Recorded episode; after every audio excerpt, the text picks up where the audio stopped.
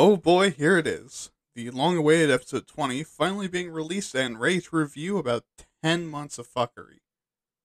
So, have I improved? Am I getting worse? Uh, what's going on on the wild, wild world of writing, art, sci fi, fantasy, and role playing games that are gonna make eventually everything I say obsolete?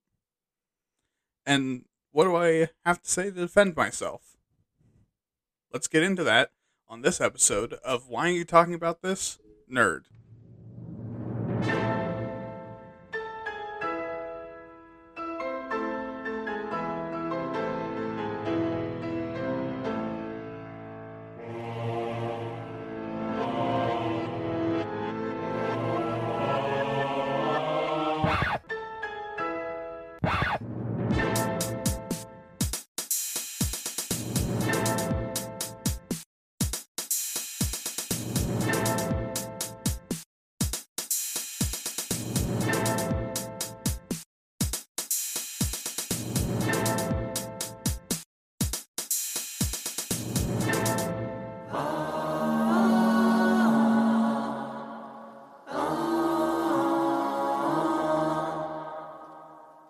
Hello, everyone, and welcome to episode 20. My name is William, and I will be your WayTat reviewer, doing one of the few things I was actually trained how to do in college critique. But, anyways, less depressing. Thank you for listening to the show. It means the world to have my voice blaring on your tornado siren tower you've had installed in your house because your neighbor won't stop leaving their fucking porch light on and you're too socially awkward to tell them it's hitting you directly in the retinas with all the fury of five suns while you're trying to sleep. Or, you know, less specific example. But regardless, remember to like, share, and review the show, and also, and also check out WayTat episode 1 through 3 on YouTube. I'm going to alternate between shows on research weeks to post to YouTube, three episodes at a time until I'm all caught up. Um, and even then, I'll probably not be posting current episodes until I have a string of three to post. Um, that will also take a while. Uh, that will also take a while to get caught up, just because of like, you know, the amount of episodes I have at this point. Um, but also, uh, keep an eye on YouTube because I'm going to be posting some hopefully more interesting stuff on there. Um, I have something in the works I don't want to say the name of until I post the first episode. So, uh, but with that, let's get right into the show.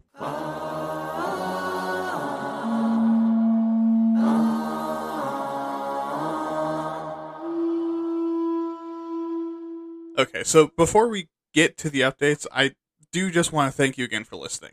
I know this is getting out there pretty late, but oh, holy shit, I had a rough go of it. Uh, you know, being mentally ill, added to staying up late, uh, added to trying to have a life, along with being in your mid 20s, and also trying to start two podcasts will really fuck you up in the head. I mean, who knew, right? Oh, you did? Nah, well, fine, fuck you then. But, anyways, let's continue the updates. Starting at the foundational episode one. And uh, I, I really thought I was going to be calling back to this episode a lot, but in actuality, I don't think I have even once. Uh, still, it's here's a gotcha moment, just in case uh, someone comes to the wrong house and thinks I'm not strapped with a ratio aimed right at their forehead. Train has a comment on that. I don't know if you can hear that. Uh, but also, I am really proud of this episode overall. I mean, even comparison to my recent episodes. However, I do actually disagree with some of my notes for this episode because I don't think recent episodes have gotten any worse. And besides the uh, weird and somehow very true comment, I'm going to defend that realism is the literature, what Ahegao is the hentai, that also for some reason is really just going off on Twitter right now, and that's terrifying that might be the thing that gets a bunch of new listeners. Um, I really only have two minor updates. Um, sorry, I'm still not over that. I let me be real with you. I'm not going to be uh, upset if that's the tweet that pops me off, but man, I am going to be. That's going to be one hell of a story to try to tell uh, in the future. Uh, uh, anyways, um, so the the first update that I have is that it's it's wrong in its entirety. That realism means like violent, sad, and sexually uh, uh, violent. It's kind of like the dangers of medievalism rearing its ugly head on this one, because like what we talked about in that episode, things weren't any worse back then they are today. And I don't know who that reflects worse on, but even on principle, adding more violence to your story doesn't make it more realistic. I mean, obviously, making the violence you do have more realistic makes the story more realistic, but it doesn't mean better. Uh, the other update I want to make is that your audience probably isn't going to instantly lose faith in your story uh, if you break realism or believability. I mean, as long as the story is competent overall, and also you either try to explain or don't rely on them keeping faith in you to keep them hooked, you're probably fine. I mean, usually. Some people have a zero tolerance policy, which works just about as well as zero. Pol- I mean, some people have a zero tolerance policy, which works just about as well as zero tolerance policies in high schools work. I, I think they're really expecting too much out writers if they think that we're smart enough to be consistent.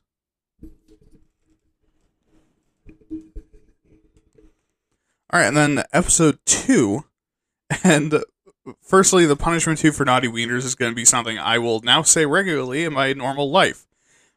Because holy shit, that is so funny to me, I cannot explain why. Uh, also, getting reminded of the brain teaser of if a character has a personality the author likes, if that makes them more or less of a person in perception of the reader, kind of got me sidetracked on a bit of a mental tangent. Because like I feel like stuff like that absolutely matters to me. Like it usually will reduce my engagement with a story to know that this character is one the author would like. And I, I thought about why for a long time. I think that ultimately it's because from my perspective, the author, the world, and the narrator are all different and seeing the author's presence in the world and on the narrator kind of takes me out of it. But yeah, I'm I'm interested in what you think. So let me know. Um, and I also used to be a lot more reserved about my, mental health, which it's kind of weird to see the lengths that I've gone on my shows with like advocating violence in Minecraft, uh, talking about depression and uh, multiple existential crises, including a running joke that intro me is an entirely separate entity that's really wishing for death, and also begging for a very tall and strong woman with a just massive gawk uh, to fuck me to death. I'm absolutely fucking nutters, and like, I don't, I don't think me being coy about it in the first couple episodes is really hiding it either. Uh, mean, that aside, I do have some corrections for the episode. So, first, and I can't believe I'm stooping to this level to engage with comic book fans, but I was wrong about Elektra. Um, she was a strong female character in like three video games I played as a child, and like one comic book run, but for most of her comics and most of her appearances in other people's comics, she is 100% just there so that the artist can draw some titties. Uh, the the other thing I do need to correct is my soapbox because I said that I wouldn't use boob armor anymore, and uh, yeah, I do. I absolutely do. And do I have a defense? No. No, I don't. So my race coding episode, actually, surprisingly, I don't really have any corrections. Uh, I do need to start using the backwash effect more and really work on pushing it out there. Uh, and my cardboard couch kill and yo lines go really fucking hard because that really is what I have black friends sounds like. Now, also by no means am I saying that I'm an expert on this topic. Uh, I just didn't get one correcting me and calling me an asshole for accidental racism and I'm not about to like scour through the episode again and like pick out every time that I could have accidentally been racist because as as someone who's white and leftist, that's a dangerous thing to do to yourself. Uh, and we're on to episode four, good, evil, and the relative. Uh, first of all, fuck Jeremy. Um, and also, holy shit, I was brave to start an episode paralleling the war on terror. Uh, but overall, with this episode, I think that really the best and biggest takeaway is the effective use of good and evil, making it both distinct and also vague, is probably currently the best way to go about it. On one hand, because people are kind of tired of edgy good guys and comically evil or sympathetic villains. Uh, I mean, a lot of people want to watch a show where they think the good guy is good without justifying why he eats the livers out of puppies, and the bad guy is bad without saying the social movement that they represent is evil by mistake. And then the other hand of my dick. Oh, shit. Wait, sorry. The other hand should be holding the statement that the vagueness can be helpful by providing a shield to your audience also demonstrating your morality without using too much effort and some, you know, decent writing advice. All right, so episode five, kink, and the first thing we should do is expand on a point I made. So, in the ancient past, a lot of the stories about sex and eroticism were in the same spaces as stories about stuff like human nature, reality, heroism, and the natural world, and it wasn't necessarily seen as a dirty topic for the most part, like it was now. And obviously, the ancient world was, you know, the world. So that statement is obviously not universal. More just what I've seen from ancient cultures, I've seen before with like these kinds of stories. Also, I do want to push back a bit on the point that I made about including sex in serious stories, because sex and sexuality are both very big, girthy, taboo topics here in the West. So you can't just like throw them in willy nilly uh, without there being a reason of some kind well, sure, I think that's acceptable. Doesn't mean you can just toss it in because the big bad podcast man said to, or he'd stab your dad in the neck. Oh, and also just an update on erotic literature. It's still fucking amateur hour up in here. Oh, and I'm, I'm also going to retract my statement about Muhammad, obviously. And no, that isn't just recent events. What I mean is that it got the point across, but holy fuck, is that some next level sacrilege that, like, I'm realizing after the fact was not a good idea to even imply. Uh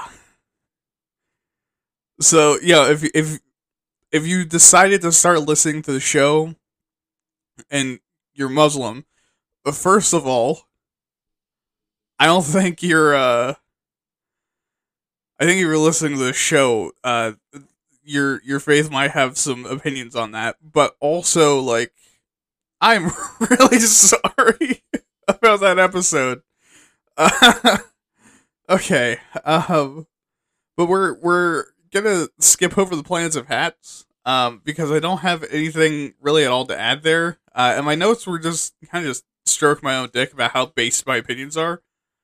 Uh, I did go a little hard on myself about how much of a stretch why it matters was, but while listening back, it wasn't really that big of a stretch at all. So, uh, uh, the tiniest correction there of like, you know, calm down past me.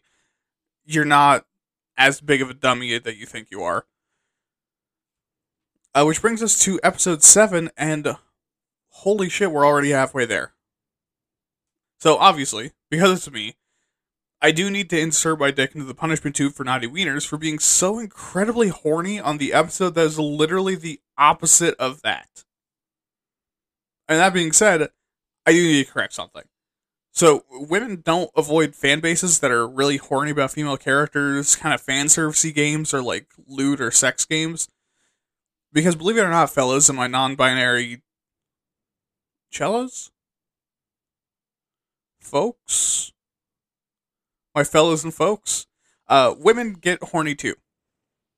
What they do avoid are unfun communities and games. Ones that are fun and more open to women and treat them better than just like jur off material and are also open to some equal opportunity ogling and queer women being part of the club. Uh, they tend to have better engagement from women. And why? Well, because they feel welcome, even if everything else about the community is really cringy. I do also want to point out how often women in video games seem to really push the envelope uh, developmentally, which is not something I picked up on until I actually re listened to it. But it sounds like we need to hire a whole lot more female developers because clearly they have whatever combination of uh, of genes that make you design video games gooder. Uh, but very closely related to this episode, uh, so closely related that I didn't even break the paragraph, is episode 8 on toxic gamers. And I want to start by expanding on what I said about filing false reports. So in the episode, I said it's true in real life too, not just gaming.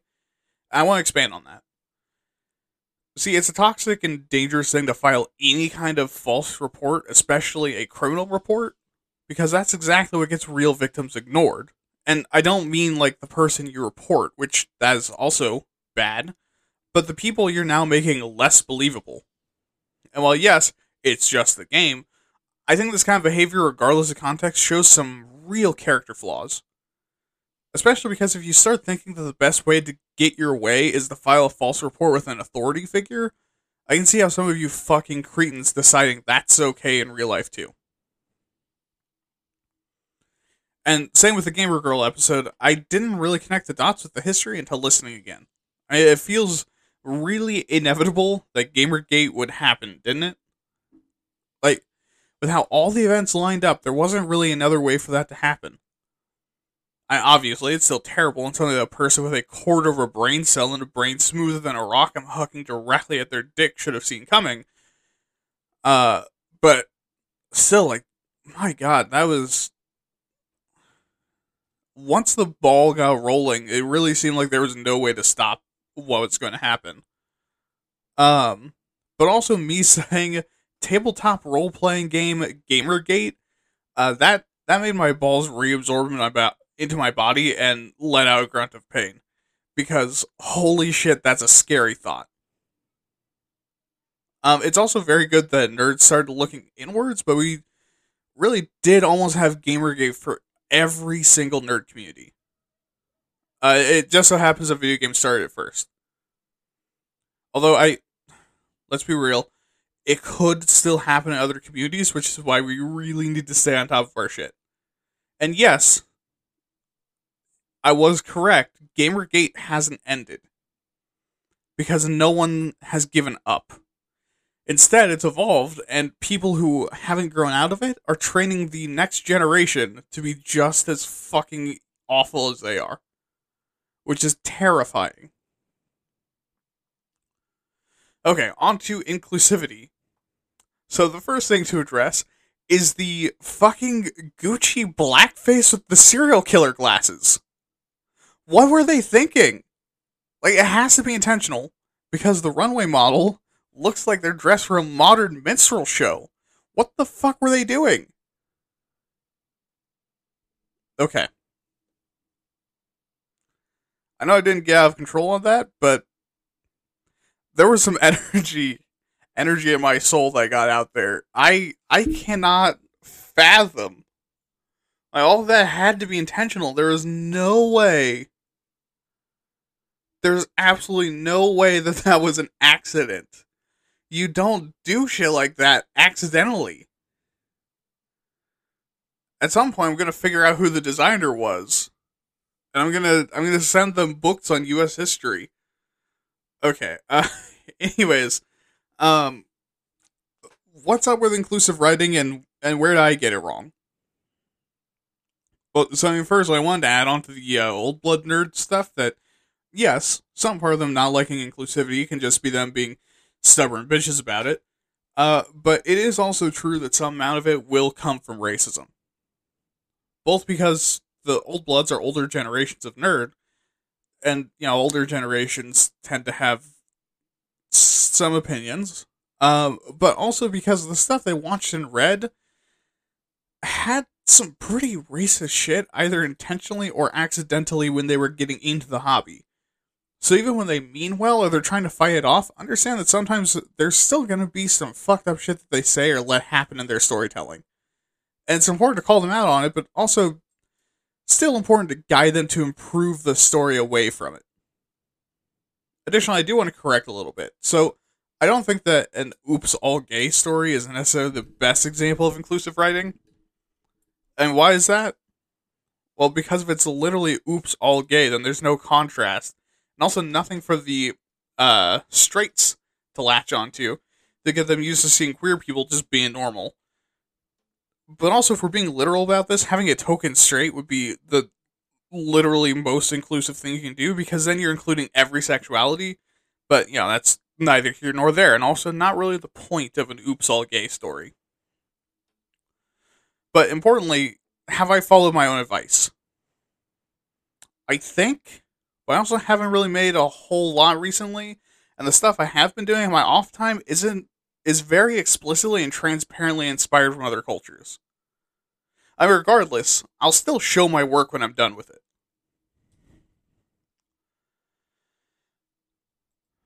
All right, episode 10 Pantheons.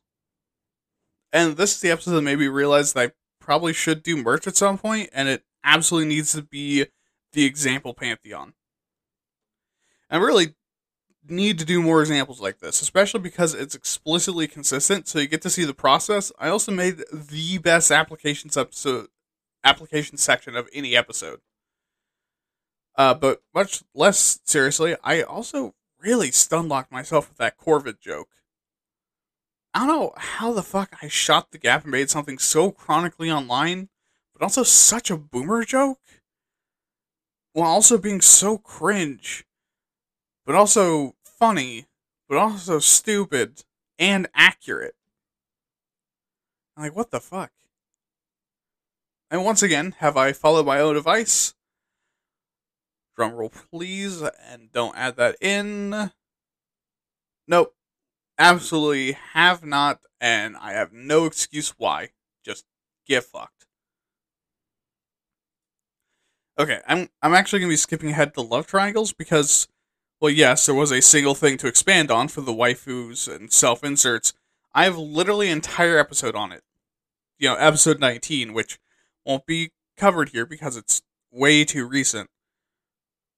So, I mean, what do I have to say here? Well, I learned after the episode that actually the idea of polyamory being common is very controversial in archaeology.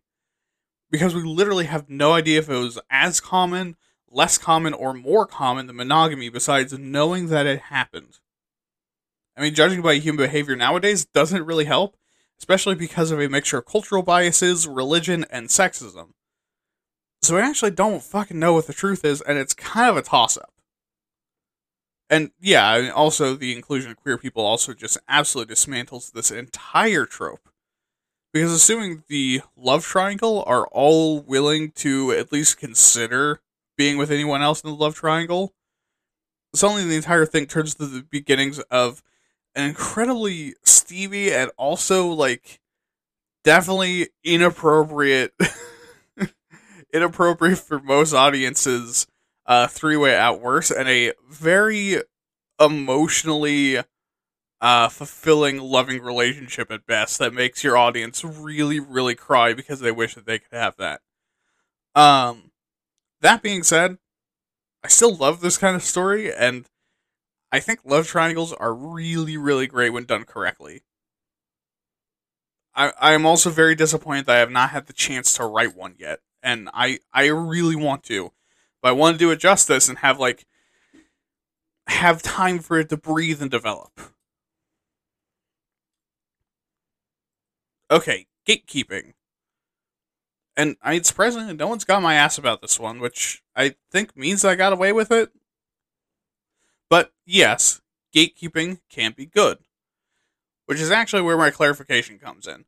If someone is a new fan, it's okay for them to be temporarily wrong if you know someone with some, you know, fucked up and problematic takes that are new to the community, it's okay to explain why, and they'll probably try to stick to their guns for a while. But that's okay because they'll eventually learn better. Oh, also, we need a Gamer Association of Young Socialists pins. Uh, that might be a better merch drop because it is the most subtle joke I've ever made, and it isn't subtle at all. Now, I think it's also good to address something I realized at the end of the history section. Uh, gatekeeping is kind of baked into a lot of our nerddoms, and a lot of us unintentionally gatekeep and it's largely for the same reason that people actively gatekeep. So it's something that we all need to address within ourselves as well. It's not just like a call out post. I think we all need to like take the application seriously and like examine them within ourselves. Uh, so now we go to space battles, and man oh man, do I have corrections and stuff to add. So, firstly, I entirely forgot to explain solar wind.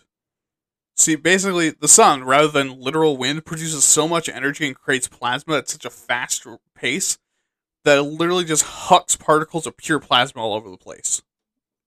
Which should be terrifying for every single plasma torch. But I mean, that's what solar wind is. It's just plasma. Um, I will also correct the part of most realistic space battles being boring as shit. I mean, you could write that to be interesting and engaging, just not particularly threatening if your reader stops to think about it. I mean, you could give them agita in the good way and ratchet up the tension without risking any of your characters' lives directly, and also make it frustrating for the characters. It's just when they stop to think, the danger is so abstract that it gets hard to conceptualize or care about. Also, yes, a missile would absolutely do a fuckload of damage to an unmanned ship. It just wouldn't necessarily take it out entirely. I mean, especially compared to a ship with humans on board, they're very squishy and very susceptible to explosions and also decompression. You know, like if you had a modern tank that could self operate and like uh RPG hit it, unless it hit something important or the computer controlling it, Honey Badger don't give a fuck. A nuke, though, a, a nuke would basically always just motherfuck the entire thing, regardless of if the ship was manned or unmanned. Radiation is not good for you or your robot. Also, I, I, I know it was a joke, but I do want to specify yes, the United States of America caused the space treaty to happen because the rest of the world saw the writing on the wall that the US and Russia were going to militarize space and use nukes, and maybe next time we would actually blow the atmosphere off just to spite you. Again, though, like I mentioned in the show, one of America's favorite pastimes is breaking international law that we helped make. So. Oh, and we aren't talking about the butt sex analogy made. Even though written out butt sex and analogy right next to each other makes me laugh, uh, no, we're not talking about this, and also no, that's not a projection. Don't don't ask any of my friends that have heard me speak ever. if anyone says that they know me, don't believe them. They don't know what they're talking about. This analogy never happened. Okay, but so finally, let's go to Siege. So, firstly, I will concur that yes, a lot of sieges weren't meant to just massacre and brutalize the populace. However, if they're going to raze the settlement, well, I mean, it suddenly becomes a lot more likely that people are going to get wantonly stabbed and or burned or crushed to death. Uh, on top of that, that 5% of people without morals aren't really going to be stopped or questioned in ages before or with civilizations without a highly organized and rigid structure of discipline or military. And there were certainly civilian casualties and mass suffering uh, caused by occupying forces, as there always will be whenever an army occupies a place, but wasn't like uniquely terrible to the time period. And also my quote of uh, by making everyone sick or on fire, they can't really fight back very well. The massive understatement, but yeah, that that is true. Uh, and I know it's minor and doesn't matter in the grand scheme of things, but it's kind of wrong to say that most things will break down naturally, like when you toss them in the moat. Because sure, organic things like bones and uh, human shit that you fling from the wall would eventually break down in, in the moat. Other stuff wouldn't. You know, like broken pottery and rusty nails will eventually return to nature, and pottery's gonna take less time, but if Uh, I mean, granted, it's not leaching nearly as toxic of chemicals as we're capable of today into riverbeds, but still pollution. Okay, and finally, yes, people did live inside those star shaped fortresses. I was just straight up wrong there. They housed soldiers and sometimes their families, but weren't meant to be habitation or a personal residence. They were military inst- installations. okay. All right, and, and with that, let's get done with this very, very late episode of Waytat Nerd.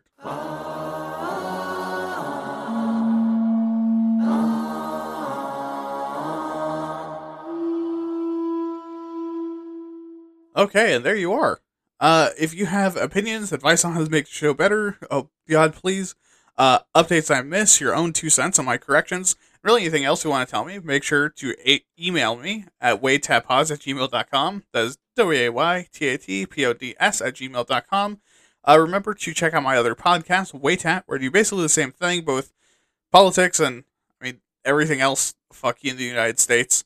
Uh, and also, remember to follow me on Twitter at waytat underscore pods for more episode announcements and occasional shit posts that for some reason really get people excited. I don't know. I don't know why that post has gotten so much, so much viewership. Uh, but anyways, uh, have a good night. Don't murder. Have fun, and remember, be a raven, not a rook. This has been Why Are You Talking About This? And I've been your host, William. Good night.